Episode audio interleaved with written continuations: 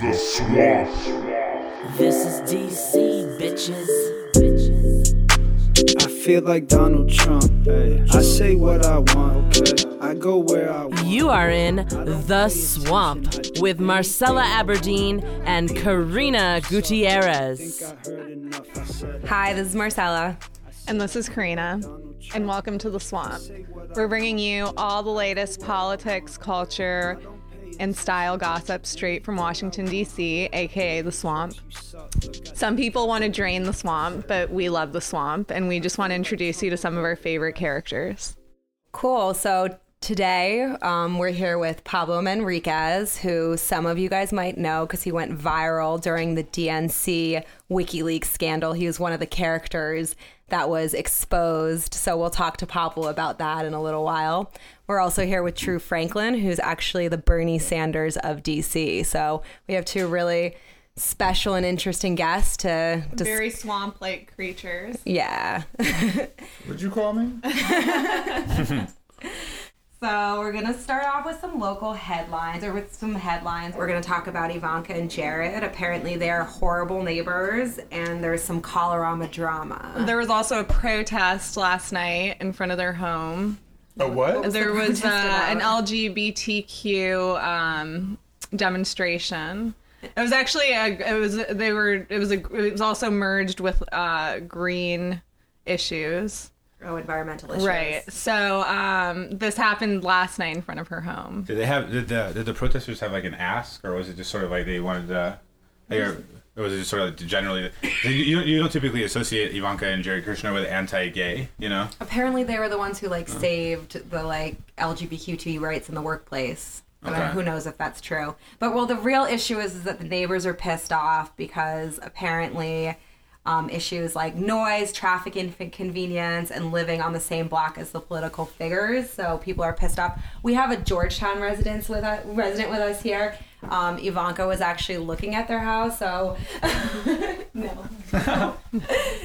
so she's gonna put in put her input way into this neighbor We, situation. we have an audience here.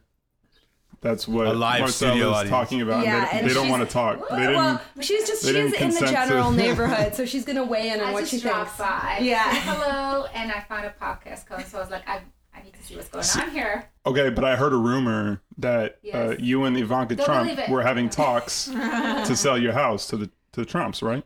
Well, I mean, not no, not. It didn't happen that way. Actually, we didn't even know that they were coming because you know there's this um, realtors don't really divulge who's coming to see your house, which is a good thing because if I knew that they were coming, I'd have spruced it up a bit more. no, I'm just kidding. Um, it just uh, yeah, they they they did come and look at our house, and uh, we. Um, yeah, we're. I mean, you know, I, the house was on the on the market, so it's it's. But no, what were you were saying extra. something too earlier about the neighbors complaining, like your thoughts Yes, on the I neighbors mean, complaining. it's, it's it's a little bit naive. I mean, if you live in Kalorama or Georgetown or these places, these are a little bit you know prominent places, and you have politicians living there, so it's it shouldn't, if, if especially if you've been living there for years as a neighbor, it shouldn't strike you as something you know surprising that you would have these kind of inconveniences in the neighborhood. It's, it's not something you know unique or yeah, know, I think so seeing strange. So- security detail go through these neighborhoods is definitely um, this is just part of living in DC. Yeah, I mean, I sympathize completely with the neighbors. I've had that happen multiple times in our neighborhood, but it's it's par for the course living in Georgetown and Kalorama. So it's, it's Yeah, so I wonder if if Ivanka is being unfairly um you know sort of targeted by her neighbors and the media or if this or if there are legitimate complaints because it is such a common thing in DC absolutely. so it's really strange that they've taken it to their ANC well, I mean, it depends on how also Ivanka's handling it. I mean, when we were doing construction on our house, it was an inconvenience to our neighbors, so we kind of handed out free car washes to everybody over there to kind of like you know say sorry, but you know for the inconvenience, it's happening, it's gonna happen, but sorry for the inconvenience. So you just wonder how she's handling. This that. is also just this is what ANCs do. I'm gonna get in trouble for saying this, but 90% of ANC meetings involve people complaining about We've noise, had so many. We've had so many against us when we were doing construction. It was insane. Oh, that's the worst. If you if you're trying to get or have obtained a construction permit and you're Yes. Wait, did you? What's that? Um, what do you call it? Like additions to the? uh You're trying to ask for like Variance. Nah. What do you? Oh, pop ups. Pop ups. Do you have a pop up at your house? No. We were it- popped down, we- we were- so we came even. They were Yes. pop downs. yeah, so we were like even with the other houses. Yeah. So it's it's- Interesting. Yeah. Because you know that's like a big thing in DC. These Yes. pop ups. A lot of people are adding, um, basically like extra floors, or they're extending top floors in their houses. I mean, that's understandable. And it- DC, you want like you want the most space that you can get. Because DC, well, DC has these um kind of iconic, I guess, like uh blocks of row houses, Mm-hmm. right? Yeah. Like it, like uh, House of Cards Yeah. shows them prominently in the opening credits. Yeah. and they have so, so you have like a straight um and they're all like sight close to line. each other. And you can see like how the neighbors would be like annoyed because they're all everybody's so close quarters to each other. And so that would right and then when you have a pop-up it goes from being like a straight yes. kind of uniform line to to not and a lot of people feel some type of way about that So there was a there was a government official that made a statement, right, about the about Oh, the a former Obama. Hold on, let me get the statement. He had worked in the Obama. So it's somebody who works in the administration currently, but was appointed. Is that He right? said they, yeah, they. Well, he was an Obama appointee to the Consumer Pro- Product Safety Commission. He lives across the street from the residence, and he said the family has completely taken over the street as if they have the authority!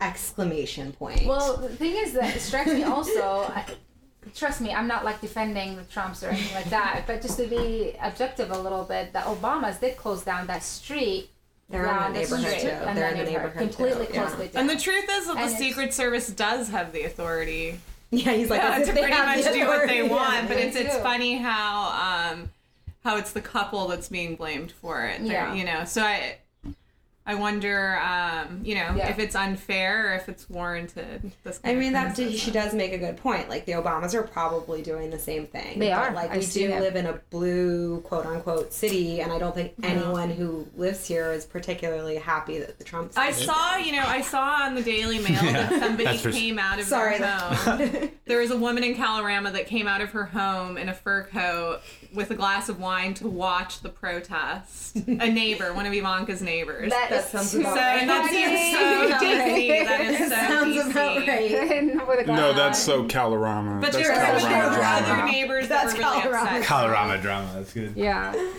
Okay. We people in Georgetown don't do that kind of thing. We stay in our homes. exactly. We stay in our homes. stay nice. and fight about construction in your in your Yes. yes. Okay, cool. Well, now you know. Let's talk to our guests a little bit because we have some two DC famous people with us today. So, like Pablo, you worked at the DNC. I did. Yeah. Um, you got a lot of attention when the WikiLeaks dropped. Can you talk to us about why that happened? Well, first, I'm just going to read you this headline The Life of Pablo WikiLeaks makes internet hero out of unruly former DNC employee. Are you really an unruly employee? Uh, I'm a former employee. um, so yeah, it was um, it was it was kind of a weird thing. We had gotten warned two weeks before um, the leaks came out that they were coming because there was a news story about it or something like that. And the thing that sucked for me was I was I had just moved on from the DNC maybe like a month before, so I'm sitting at this new job, and I get a, I see a news story that basically says that all of my emails are going to be exposed uh, from my previous job. And my previous job being like you know sort of an operative in a political hatchet shop it was like I, I didn't know what to expect because there was no way for me to go back and see those emails. Like i wanted to read back through them and see like what can i expect so the only thing i could really do is just kind of forget that it was going to happen and wait you know like it, you know no sense in stressing it over it but just be ready to be like feel stressed out. just for a minute, but then I was like, there's nothing I could do about it. Um, I work in communications. I know what like a good crisis. Uh, I, I I've worked in enough enough crises from a communication standpoint that you know um, I figured I would just have to rapid respond like crazy and um, you know depend. I mean, it's it's it's one of those things like you, you don't know what every email you've ever sent says. Um, you know, so in a situation like that let's say one night you were mouthing off or you were gossiping behind somebody's back or something like that by email. Um, now I, I didn't, I couldn't think of any instance off the top of my head of anything I needed to be worried about. Um, but at the same time, you know, I didn't know. It's your personal email. Yeah, so we were at the Republican National Convention in Cleveland, um, and we'd gone to the Kid Rock concert like the night before. So we were we were just a little bit rusty in the morning. Yeah, it was it was like the the Republican National Convention in Cleveland was just a terribly sad event. Like it's kind of like a party that was just fractured uh, in front of everybody. And as a Democratic Party operative, of course, there was like a little bit of glee there. But the part the, between the parties, like the operatives, there are a lot of friends amongst us. Like I have a lot of Republican operatives who are friends, and and, and on the other side too. So. Um, it was, it was just kind of it was it was bleak, but the Kid Rock concert was fun. So we get up the next day. We're driving back to DC, um, and one of the people in the car with me was just like, "Pablo, man, you're blowing up. Like you are blowing up online." And I was just like, "I can't deal with this until I get some food." Like, because I was just so I was like, "All right, I'm I'm just gonna ignore it um, until we get to the closest Cracker Barrel, which was you know maybe like 15 minutes away." So I sit down and um, you know we, I order food, and just as I like just as, as I remember, I give him my I, I give him my order to the waitress, and she's walking away and my phone i was I, I got a text message um, and it was a reporter because i'd been blowing up on reddit all morning and a bunch of random people were texting me like from all over the world saying like hey you know we love you man. Like hang in there. Um, but uh, so as a millennial were you excited um, to sort of have this internet fame the sudden overnight internet fame? I mean that almost sounds like every millennial's like ideal situation right uh, yeah, no. I mean, in, in, in the moment, like, so basically, I think 1,400 of my emails were on there. And it took a while for like me to kind of relax a little bit because I want, you know, it's, it takes a while for the internet to read like 1,400 of your emails because basically it's just people are kind of skimming off the top, like the F word. Um, if you put the uh, F word in the uh, um, in the WikiLeaks search for the DNC leaks, it was all emails chains at me or about me, but none of them were from me. So I never actually dropped an f bomb by email. So but if you had an f bomb to drop, you know, you were sort of singled out because there were so many characters, right? I mean, how many people, you know, there were so many people that I know also that were worried, but they haven't even been mentioned. Um, so why do you think you were singled out in this way?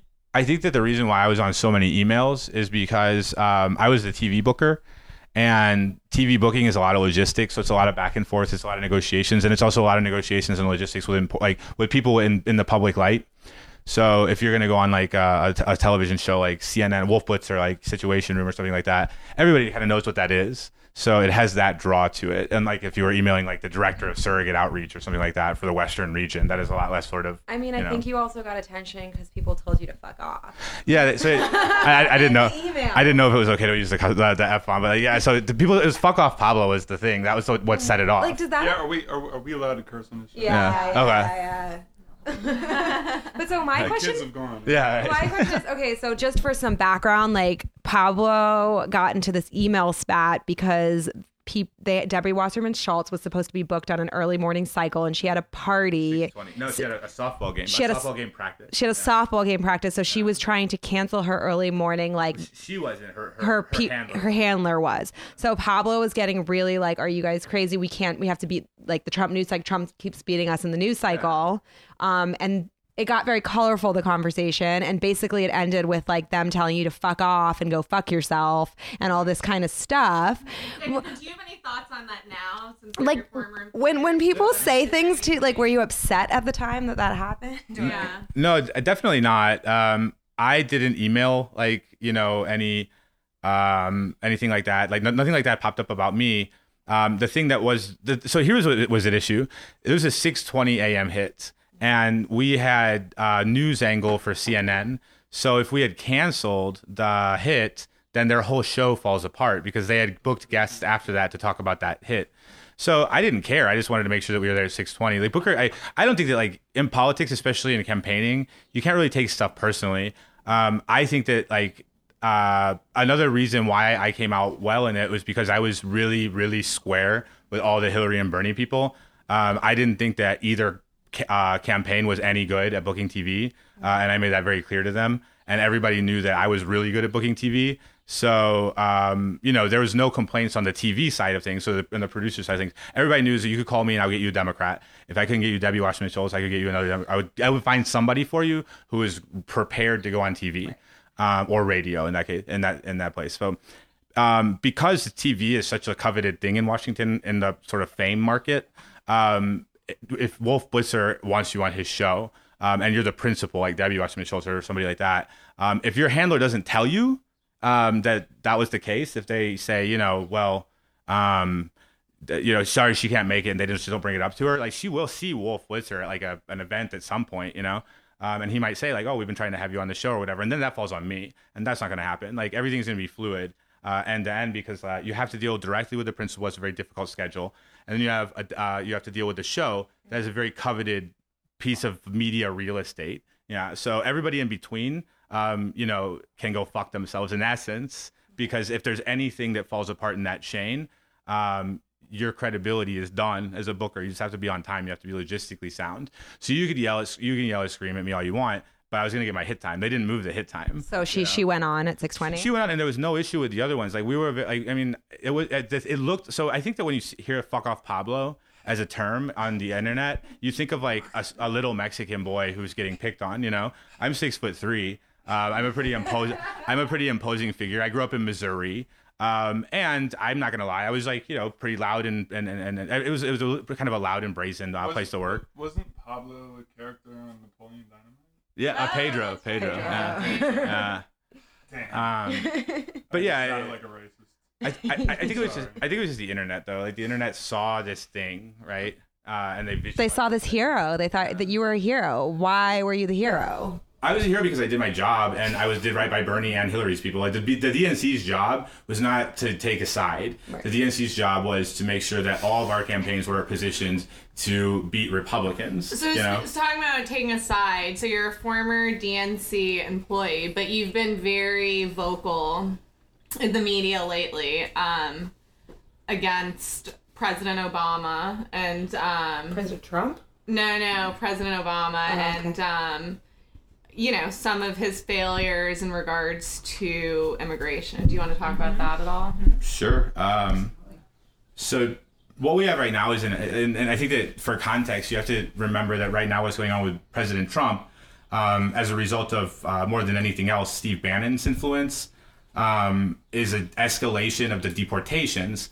Uh, of mostly Hispanics, um, and just families are getting ripped apart. An entire nation of Hispanics basically is going into hiding, and you have this pivot on the left um, where it's where it's basically like, well, this is what happens when you elect a Republican. But I think it's important to remind people that when we elected the Democrat, he totally betrayed Hispanics from about the first six months of his presidency till the very end. Didn't was isn't uh, President Obama? He has the mo like he's he's the mo- president who's deported the most. That's certainly the case. anybody. And but but there president. but there are essays. So President Obama deported about 2.8 to 3 million people. Um, at one point, I think it was around 2010, 2011. Um, those deportees were 98% Latino. Mm-hmm. Um, so and that's important because this is uh, I mean, granted, most undocumented immigrants are Hispanic, but you know, it's not. It's it's, it's probably you know in the seventies, eighty percent. It certainly isn't that high. They were targeting specifically Hispanics, and a lot of it too is border entries and stuff like that. The White House had like a very sophisticated way of um, spinning.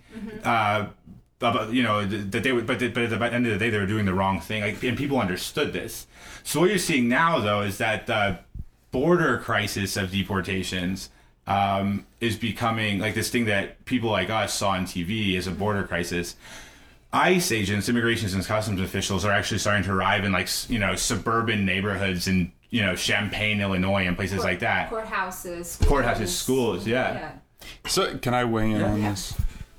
Oh, Um, all right. By the way, um, passing the mic around. Let's keep doing that. Okay. It's- It's better for the sound. seems to be the natural kind of inclination. Okay. Anyway, um, so yeah, so uh, my understanding about this, um, somebody challenged me on this. The Obama is on record as having deported more undocumented immigrants than any president in history. Um, and I think I think this is significant regardless. But there's a caveat here that um, early on, in order to appeal to the tough on immigration American like voter base, they changed the way that depor- that deportations are recorded. So it used to be that um, someone who was caught crossing the border and immediately deported was not that wasn't recorded. That wasn't um, included in these figures. It was just people who were already established, working illegally, um, you know, residing in the United States, and then went through that whole process. They went. That was what they kept track of before. So if you look at the statistics, there's like this huge spike Yeah. under Obama. But um, I guess the counter argument is that they changed the the, the numbers are deceptive because they changed the way that they're recorded. But my kind of response to that or question about that though is like, well, they wanted the Obama administration wanted to appear tough on immigration, so that still uh, contradicts now the this kind of narrative about now now that the Republicans are back in the White House, now they don't now the Democrats are opposed to something that they that both parties engage in to the, it's it's not even it's not a partisan thing and I don't think Well, it's and, and Pablo, it's, I an, know, it's an American thing. Um, so you know, obviously, because you're a former DNC staffer, um, you know, it could probably be a little bit sensitive to go after President Obama, um, especially like you're, you know, you are a young professional in DC. You have to play the, you know, everyone knows you have to sort of play the game here. But you're obviously really passionate about immigration, so you've decided to speak your mind, and you're not afraid to go on TV and point out um, you know, some of President Obama's failures in regard to immigration. But do you ever worry that that, like, as a young professional, that that's going to come back and hurt you? You know, in a city where you do have to play the game and sort of, you know. I think that the game doesn't favor. Um, yeah, so I, I, I, I, I've been told that actually a lot when it was when, especially when the WikiLeaks were happening. Um, I was approached by a lot of people, sort of like you know tertiary elements from larger figures who were like, "This town has the longest memory ever. You're you know doomed." And I was like, "Well, you know, the internet has a much longer memory, I'm guessing, than um, anything that we've ever had before in that regard, in terms of like reputation and in terms of, uh, um, you know, sort of that sort of thing. And and all I ever did was my job, you know, Right. um, and I did it really well. And since then, that's all I've really done. So um, maybe I guess like if this town elevates people who are I mean, I think history is more important than this town, so you got to be on the right side. And on the of flip history. side, how do you feel about people, um, other people who, you know, from the DNC, who have, who really, who you know, who choose not to speak out, who are also passionate about immigration, but they don't want to, you know, go up against, um, you know, a former that president, be. right? Yeah, so I think that President Obama and I, so my podcast, is just a quick plug, Life of Pablo, the first few episodes are going to be about people who had their last cigarette. And President Obama, I'd love to have him on my podcast. And as a media booker, I know the processes for putting people on. Now, President Obama's process is still sort of something that's, being like worked out with his uh, his, his post presidency team. Like he hasn't been out at all or anything like that. Um, but I mean, he and Trump, I think most presidents, um, I don't see that they're going to take it that serious, like that personally. Um, and if they do, uh, that's absurd because you know um, at the end of the day, we're not saying I haven't ever said anything anything that's, that's untrue. Like if you say something that's like overtly untrue, the DNC will like you know push back.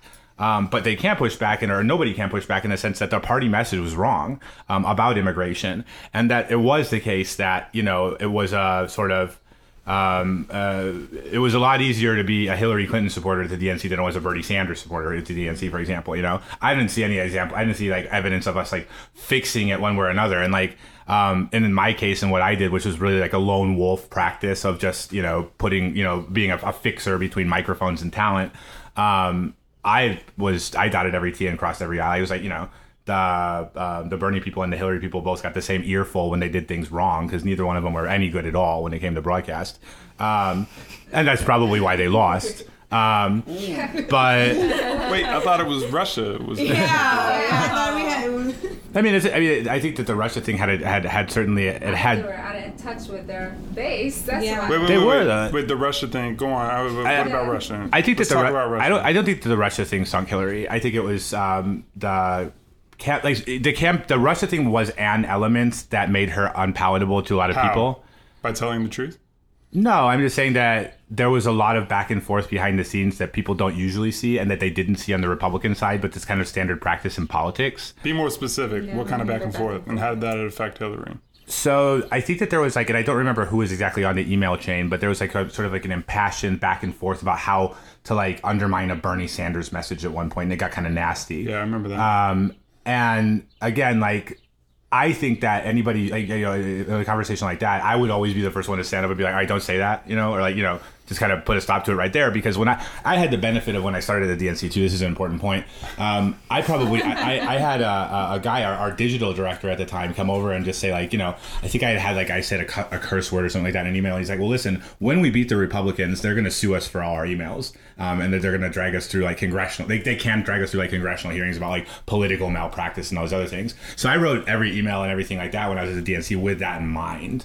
Um, but uh, that said, the, I think that Russia didn't sink her. I think it was, um, I, I think it was, it was her own team that just um, were. They, I mean, I think that they, too many of them spent a year and a half printing their White House business cards and not actually trying to win the election. Like, I, so so I, I'm just guessing, but you you probably you aren't counting on the DNC hiring you in the future. Yeah, I mean, if they want, everything you're saying right now is completely counter to their orthodoxy, at least right yeah, now. I mean, I, I'm not looking for a job if that's what you're asking. Like the, um, I was, you know, I you kind of burning bridges by, by. I agree with you, but So, uh, that's like- not what I was- the. But I, I want to win elections. I want Democrats to win elections at the end of the day. I, I don't, I don't care if um, the person in there who is in charge is a really nice guy. I don't even care if it's a Hispanic guy. If he's losing elections, he's a loser, and losers don't make it in politics. I remember one time it was the first Sound time. like Donald Trump. The left wing wait, wait, where's, where's Ramsey's intro? Well, well, Oh yeah, we need the mute. Well, well, yeah. well, in his defense, Donald is president now. true, true. Yeah. I mean, But at the same time, if you think about it, throughout the, Obama's presidency, Democrats lost a thousand elections. Um, the party itself wasn't a winner. Um, I did my job, but it was in the context of a, not- of a, of a, of a strategy, I guess, that just wasn't a winning strategy. I can talk for days about why that was because I don't ever want it to be that case again. Right now, our community, like I said before, is going into hiding. I'm doing well because I do my job, and I think that this town does value that much. I can I can see why fuck Pablo was a thing from the DNC's point of view. Um, I also think that's why they keep losing. Do, do you To wish, your credit. Do you wish Thank you. more people would cut like would be as bold as you are and and be like bold enough to go up against their own party, or do you? Uh, Yeah, I, I wish so because you know I'm a Democrat. Um, they, I remember when I first when I first started at the DNC, I was a troublemaker because the DNC had no Hispanics. There were no. I was the Hispanic media director, and when you're the Hispanic media director and you're the only Hispanic in the building, that means that you're a human translator. And I wasn't about to translate a word, and I told them that the day I started um, of anything from English into Spanish or Spanish into English because then that becomes your entire job. All you do is translate marketing materials and like you know talking points and all these other things. You don't actually have any input in the message to Hispanics. You're just taking white messages and making them Hispanic messages. Okay, question. Pre-show, we had a discussion about backlash to all the things that might be said on this podcast, and I, I am, by the way, like I'm all Aren't you about. I'm about all about safe spaces and trigger warnings and all that stuff. I'm taking the piss, but like I don't like. I'm not one of those people who are like these sensitive millennials. I don't think that's what the issue, like in our, in our generation or just in general, is. I don't I think, think that- millennials are. Just, I don't know. Well, I think that millennials are the most. Like, I think that they're the least likely, and it you know kind of goes back to what Karina was asking about. You know about this town and its memory and all the rest. I think like millennials are the least likely to identify by a party affiliation. That could be true. And I think that honestly, the reason why is because of like sort of the bang for your buck. Like Tom Perez has an interesting opportunity right now at the DNC uh, to turn it around, and he's like branded himself as sort of a turnaround. But don't you think they made the same mistake with Tom Perez as they did with Hillary versus Bernie and Keith Ellison versus Tom Perez? I did it first um, for like the first like I don't know five or ten days of his chairmanship. I was like blogging mad because I, you know, when when you when the first Hispanic chair of the DNC comes out, um, he did some Sunday shows and that was nice. But like you know, as someone who like a lot of America has the TV on all day, like on politics, um, I think it's absolutely unacceptable that I'm watching one Democrat appear on um, TV for every six Republicans. Um, that's the first thing you need to fix because uh, that's the most visible. You know, it's not the most important, but it's the most visible early on. Uh, you know, the most important obviously is like what Tom Perez has to do right now basically is travel the entire country and get yelled at by state party chairs. Like he has to go around and they just, he has to listen to like the last 10 years of griping because they just didn't get the resources, they didn't get the support, and they, they got decimated in state and local um, uh, uh, state houses and like lo- local legislators. Like the, yeah. I'm sorry to interrupt you, but now I'm curious about like um, the the Tom the DNC chair uh, race, right? Tom Perez, Keith Ellison. What was your what was the significance of that first of all, and uh, who did you support? I supported actually Mayor uh, Peter from South Bend. He I he was That is. so he, well he was the best TV candidate. Um, Okay, so and- you're just in it to win it. Yeah. I want I want somebody. Is that what you're supposed to do in Yeah. politics? Like, yeah, I guess it to win so. I guess so. But like, I, you seem like you do have like ideals as well. So I'm con- like, what comes first, ideals or winning? in politics winning. Um, But definitely. for and, yeah. okay, for what you're doing. Like or in, in elections winning, and the DNC is an election factory. You know, Mm-hmm. so if they can't produce wins, then they aren't producing anything. Um, and that's the th- that's the case with Tom Perez. Like you know, if he he gets through the midterm uh, with a slaughter in the ha- in the past, um, you know, we've allowed for you know Democratic Party leadership to lose presidencies, to lose congressional races, to lose Senate races, and to even like sort of um, uh, you know be banished to the wilderness of like you know the Washington politics for long periods of time to squabble in like the nonprofit and so sec- uh, sectors as operatives, and then come back in an important media and an important election cycle and lead the party. That didn't happen under Obama. Obama didn't use the DNC. So Yeah. a lot, a lot of people were treating like this DNC chair race as a bellwether of the future of the Democratic Party, right? yeah, yeah, and, And is do you is that do you think that's accurate uh, or fair? And I mean, because it seemed like that there was this it, um, sort of as an extension of like the insurgent base behind Bernie during the primary. After the election, for the first time, um, I guess ever really, this this DNC chair race was treated as hugely consequential, right? Not just a formality, but something that's going to determine the future of the party. There's a lot of progressive support for Keith Ellison, and then in what seemed to me like a repeat of the the primary, um, the the party establishment coalesced around Tom Perez.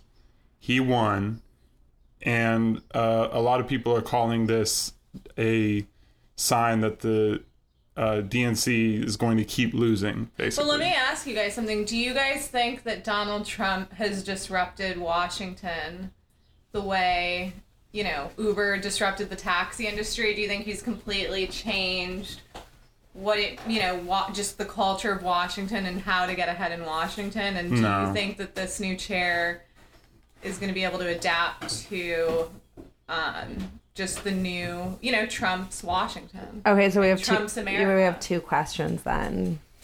Um, I think that it was a bellwether. The um, the difference between Keith Ellison and uh, Tom Perez is a bunch of operatives, in my opinion. Um, like Keith Ellison will come with his, and Th- Tom Perez will come with his, and Keith Ellison's will largely be from the Bernie Sanders movement, and uh, Tom Perez's will largely be from the Hillary Clinton campaign. That would be what would be, that would be predictable.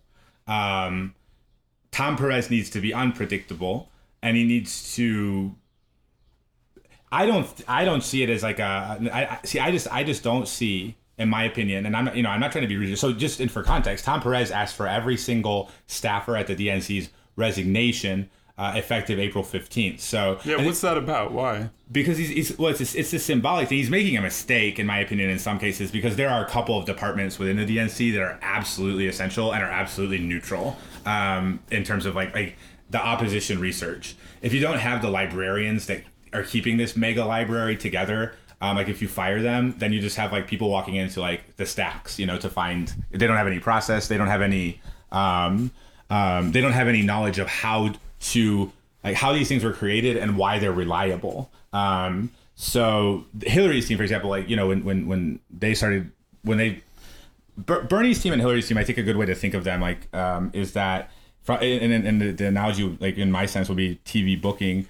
Uh, Bernie's team would agree to anything. They'd be like, yeah, sure, like you know, like uh, Bret Baier called or Megyn Kelly or whoever, like, um, yeah, sure, we'll do that show, uh, and then they just wouldn't get back to you, you know. Um, and in some cases they would even like call like an hour later and be like, "Oh, I'm so sorry, we're just like getting a cab from dinner." You know, or from the airport or from wherever, because they were all really busy, but they had no concept of logistics. Um, and uh, in, in, in, in something like you know a major television segment or something like that, um, you need to be on time. It's live TV. Another issue that Bernie Sanders people had from where I sat um, was that they didn't use their women on the broadcast. You know, um, No I- women. well, they they they they had Jeff Weaver um, and Bernie Bernie's amazing stage presence.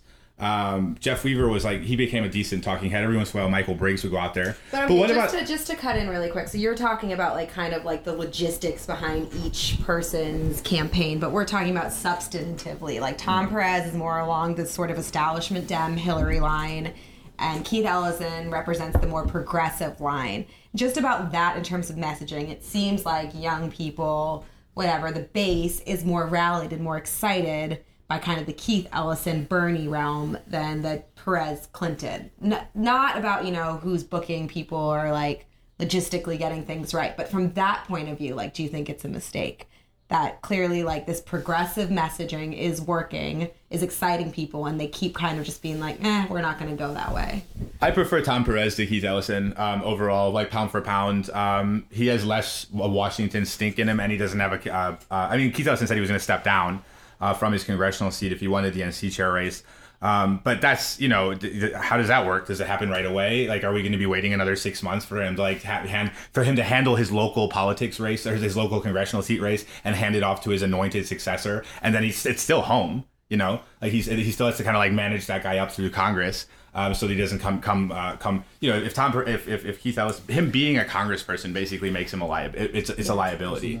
Um, and I don't like that. So I was never in favor of having Keith Ellison out there. I was much more in favor of having a completely new face. Um, So not Tom Perez either. most. Yeah, not importantly, completely, yeah. You know, Donald Trump really he totally revolutionized campaign communications. He was tweeting himself. Um, you know, so mo- more importantly, I mean, can Tom Perez keep up? You know, Donald Trump really has disrupted Washington. This is a new Washington. Well, I think No. he's disrupted not He necessarily Washington, campaign camp, maybe campaign communications. communications. Um, I think that the entire, I mean, the entire process, in, in so many ways, he he really disrupted it. Um, will Tom Perez be able to keep up? You know, and at the end of the day, you know, Donald Trump is a reality TV star. He's somebody who really understands social media. He's very well adapted to the times. Do you think that you know Tom Perez is the right person to adapt to Trump's, you know, Trump's Washington? I think that like n- yes, no, no. Right now, I don't actually because um, he is asking for the resignation of his opposition research team. So you can't have communications team. Like the DNC is part electoral infrastructure, but mostly, especially when like you know uh, in downtime and down cycles and in down cycle years, it's just an attack dog. You know, it buries Republicans for doing stupid stuff. Um, so it, absent that, Republicans like you know throughout the country have been able to run like roughshod over transgender rights and stuff like that. These these niche issues that we should be able to just like paint their whole party in that corner forever. Um, but it's been an empty seat since uh, Debbie stepped down, and we've just kind of been in transition. Because anytime you have an interim anything in this town, it basically means But worthless. You also you also worked on the Obama campaign. Yeah. Um, so one of the things that really set that campaign apart, especially in 2008, was the use of social media and just how well adapted the Obama campaign was in comparison to you know its competitors. And it's it's interesting, obviously, that Donald Trump was sort of the more well adapted in this round. Um, so moving forward, you know, what is the what does the future look like? so Tom Perez, in my opinion, and again, he has a he has a much greater scope of responsibility than I have expertise to talk about it holistically. Um, but from the perspective of an opposition press operation, which is specifically what I worked in at the DNC, I think I can speak intelligently on that. Um, he has some very powerful, compelling local voices and local stories that he can deploy um, immediately, like effective today, to build the kind of spokespeople that can. That you're asking about, you know, Donald Trump has changed the game. Donald Trump has elevated a bunch of reality TV stars to be political pundits, and in response, Democrats have have, have they've been trying to elevate people who nobody wants to watch on TV. Like if you look at like the Hillary and the Bernie people, like it's just like the people who are on TV for them were like they used to be a White House such and such official, or they used to work here, or they used to work there, and it's like great, you know, like Omarosa used to be on The Apprentice, and Kat- Katrina Pearson, who knows where she came from, and they were awesome on TV. Did they tell the truth? No. But did we talk about them all day long? Yes. And you know what we weren't talking about all day long? Hope and change and Hillary Clinton and all this other stuff. By the end of the campaign, we were just numb to Donald Trump's obscenity. Well, and it completely ignoring seemed- anything substantive that Hillary was saying. So if Tom Perez is going to compete in that environment, he needs spokespeople, and those spokespeople need to be so hard. one thing also came up.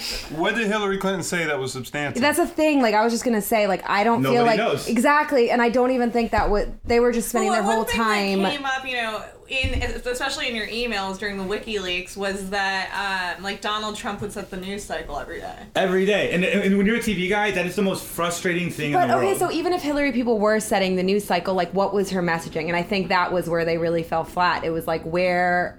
Where and what was the messaging? The mes- because you said hope change, and we can all say that in But two let- seconds but- for Obama. But for Hillary, what what was she? What Well- did she stand for? I mean, I was not a Hillary Clinton like operative. I never. I, I did. I worked for Hillary Clinton. But from a media booking as- perspective, like, did you feel like they were getting a coherent message out, even like beyond not I- beating the news cycle? I honestly never worried about that. My only thing was just making sure that the negoti- that the segment was negotiated, that the um, booking was honored, and that everybody was on time.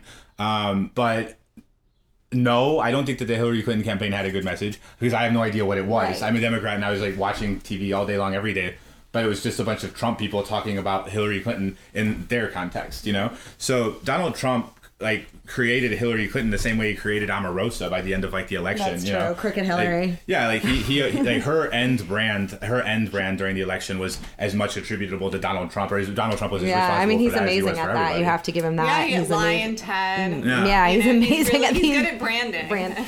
So I'm going to circle back really quickly to our immigration. Of one last question, I think then we're going to move on to Drew, just asking him a few questions. But um, so the, you were talking about the IC raids, and this is mm-hmm. another question I had because in the wake of like Trump's presidency, all of these statuses were going up, like I IC IC checkpoint here, IC checkpoint at this street, and like it made it seem like all of a sudden it was like this surge in act IC activity. Is that a accurate perception? It's What- an accurate perception, but it's not an accurate pronunciation of ice. Sorry, sorry, sorry. sorry. Whatever. Um, sorry.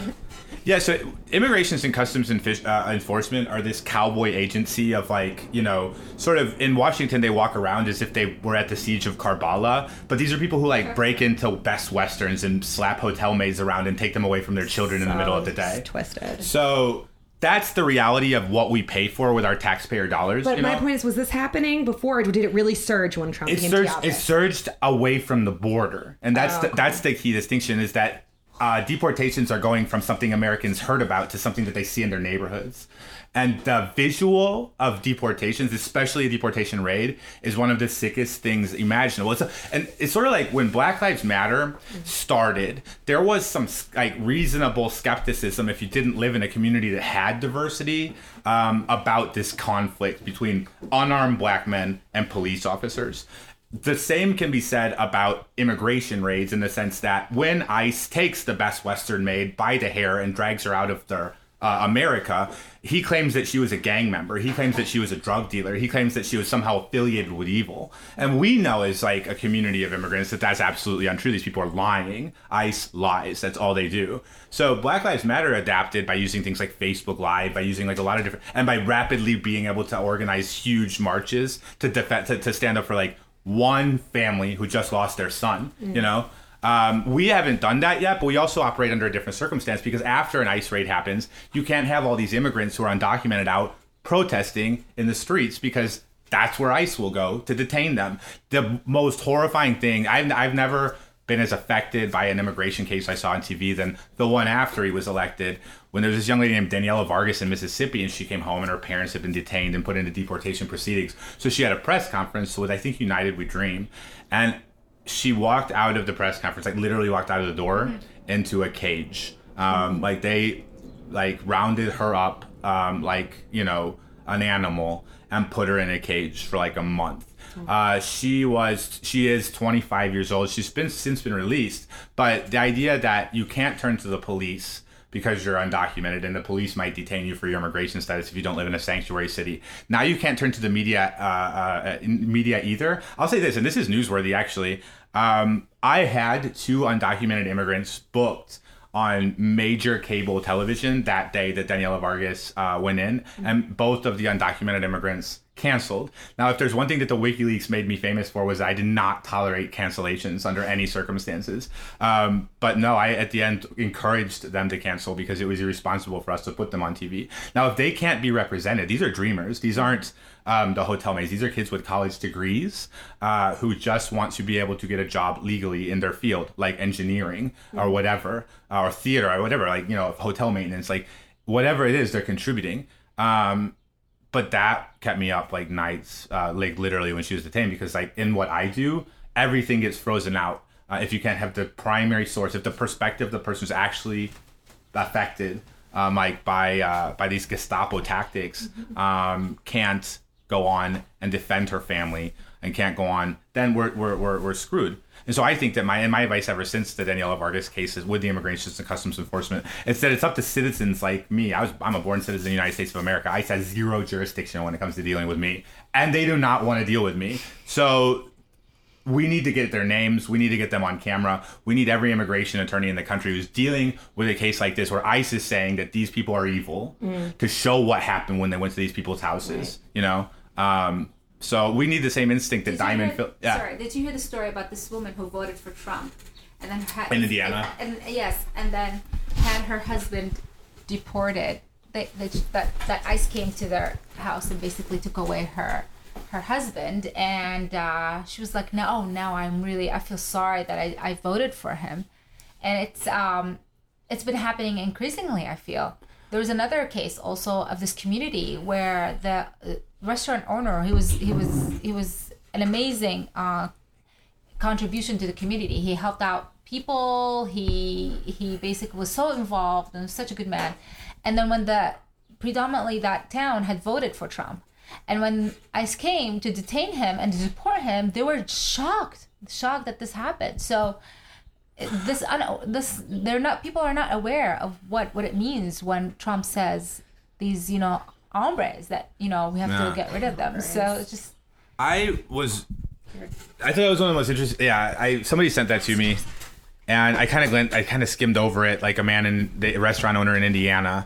Uh, Indiana being another case like what we're talking about here, where you didn't typically get deportations like or raids. You know, people weren't typically detained in places like Indiana um, as much. You know, as much as we're seeing now. But yeah, that, that that they had voted for Trump was one of the most absurd things I'd ever heard. Like it almost made me just want to be like, okay, like bye then. Like, are you are you are you crazy? Like, did he really think that Donald Trump was going to be the kind of man who would uh, somehow make America better for him based on the rhetoric of his campaign, like based on what he said. And you know, I think that we and as Hispanics, I think that there's certainly a le- like a level of bravado in Hispanic culture where it's just sort of like your ma- you know your word is your bond, and to have an idiot like that like say. Well, he's not. You know, he's just saying that he wants to build a wall and like rip my family apart. But what he really means is he wants to make America great again. I again. heard that I- so many times during the campaign. Oh, he's not really going to do all these Yeah. things. Well, guess what? And now he's doing it. And so people like that. I mean, I don't care. I, I, I they. But you know what? Yeah. Sadly, I feel like to a lot of people that would be like, "Oh, that's a good thing. He's doing what he's saying. He's not just a politician." and I've that's the also heard sad that as well. part about that. Yeah. You know. I guess, but if we go back to what we were saying before about Tom Price, like he can't do it on his like Donald. Like, Donald, you imagine like a, in a debate between Donald Trump and Tom Tom Price, or sorry, Tom Perez. I was like, who's Uh, Tom Price?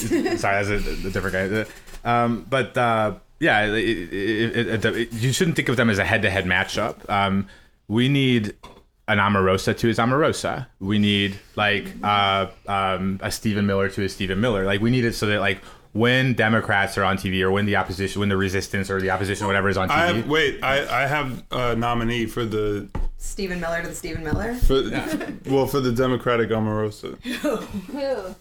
DeRay McKesson, obviously. oh. Okay, okay. So last, last question. quickly, we're moving into Yeah. D-Ray. So Um, last question. Wait, no, wait, Karina, hold Oh. on. We're gonna move into D-Ray really quick because Drew. Oh, do no, you no. know Last Drew- question for Oh, for him? Oh, okay, okay. So, what did Donald Trump have? Since you're a TV person, you book people on TV. Uh, what did Donald Trump have that you know nobody really in the DNC seems to have? You know, what qualities does he have in terms of reaching out to people, getting them to follow him? What What does he have that? shamelessness and more than anything i think that you know i the refreshing moments in the democratic party of 2015 2016 were when people um, finally had enough um, you know like you were saying it's a very discreet place it's a very secretive place and that we got wikileaks you know and it was not anything that any of us wanted and now we're dragged out into a narrative that's going to take years and years to resolve about whether it was vladimir putin who gave our emails to julian assange who gave it to like whoever. Um, but now that we do know what went on inside um, i think it's important for like future generations of operatives to like recognize what they're there to do which is to win elections period uh, and be shameless about it be ruthless about it because i don't think that donald trump is ruthless. I think he's shameless. I think there's a difference there you know? I think that steve bannon is ruthless. I think that even reince priebus is ruthless but i don't think that donald trump has what it takes to be ruthless like honestly. Um, he's just shameless. He wants to be as loud and as visible as he can be. Um, but when it comes to making that difficult decision that executives, like actual executives, have to make, uh, he doesn't have it, and that's been obvious since the beginning of his presidency. I hope that Tom Perez does have that ruthlessness, though. I mean, just from the tweet he sent back after Donald Trump was like, I'm so happy for Tom Perez and the DNC, like basically saying this means another like four years of victory for me. And then Tom Perez tweeted back some kind of lame shit. I'm like, this guy, I don't think he's got what it takes. Well, I think so. What he tweeted back was "Call me Tom." Like I, I remember that was in the tweet. Yeah, it was just kind of like But, nerdy. but as a as a Democrat who is used to calling like the chair chair and the sub chair chair, and you know, I would just call people like by their handler. I didn't like to talk to principals until it was like time to you know uh, actually put them on. Um, but the informality of "Call me Tom" is just refreshing. I I mean again like I didn't support him during the chair race. Now that he's there, I want him to succeed. Yeah. I thought that that was a good response to Donald Trump. Like when Donald Trump puts you in the spotlight for a hot second, like he did with the women of the USHC. But that's what I mean. Like he puts you in the hot spotlight for a hot mm-hmm. second. Like go, go hard. Like go real, especially in this par- particular climate. Yeah, I mean, he could have called him a chicken fucker, and I would have gotten him a lot more retweets. But, um, but at the same time, he has to do what's uh, he has to do what's becoming of the you know whatever his office, which is why he needs five Omarosas and a Katrina, uh, and like an Eric Dean and everybody, you know, and Stephen Miller and everybody else who's just shameless um, uh, with the mes- with the message, whatever that message ends up being. Awesome. I feel like Well, Donald Trump. So let's uh, let's say move on now. I go where More of this episode of The Swamp coming soon. anything I want. You people jerks, you suck. Look, I think I heard enough. I said I, I said I feel like Donald Trump.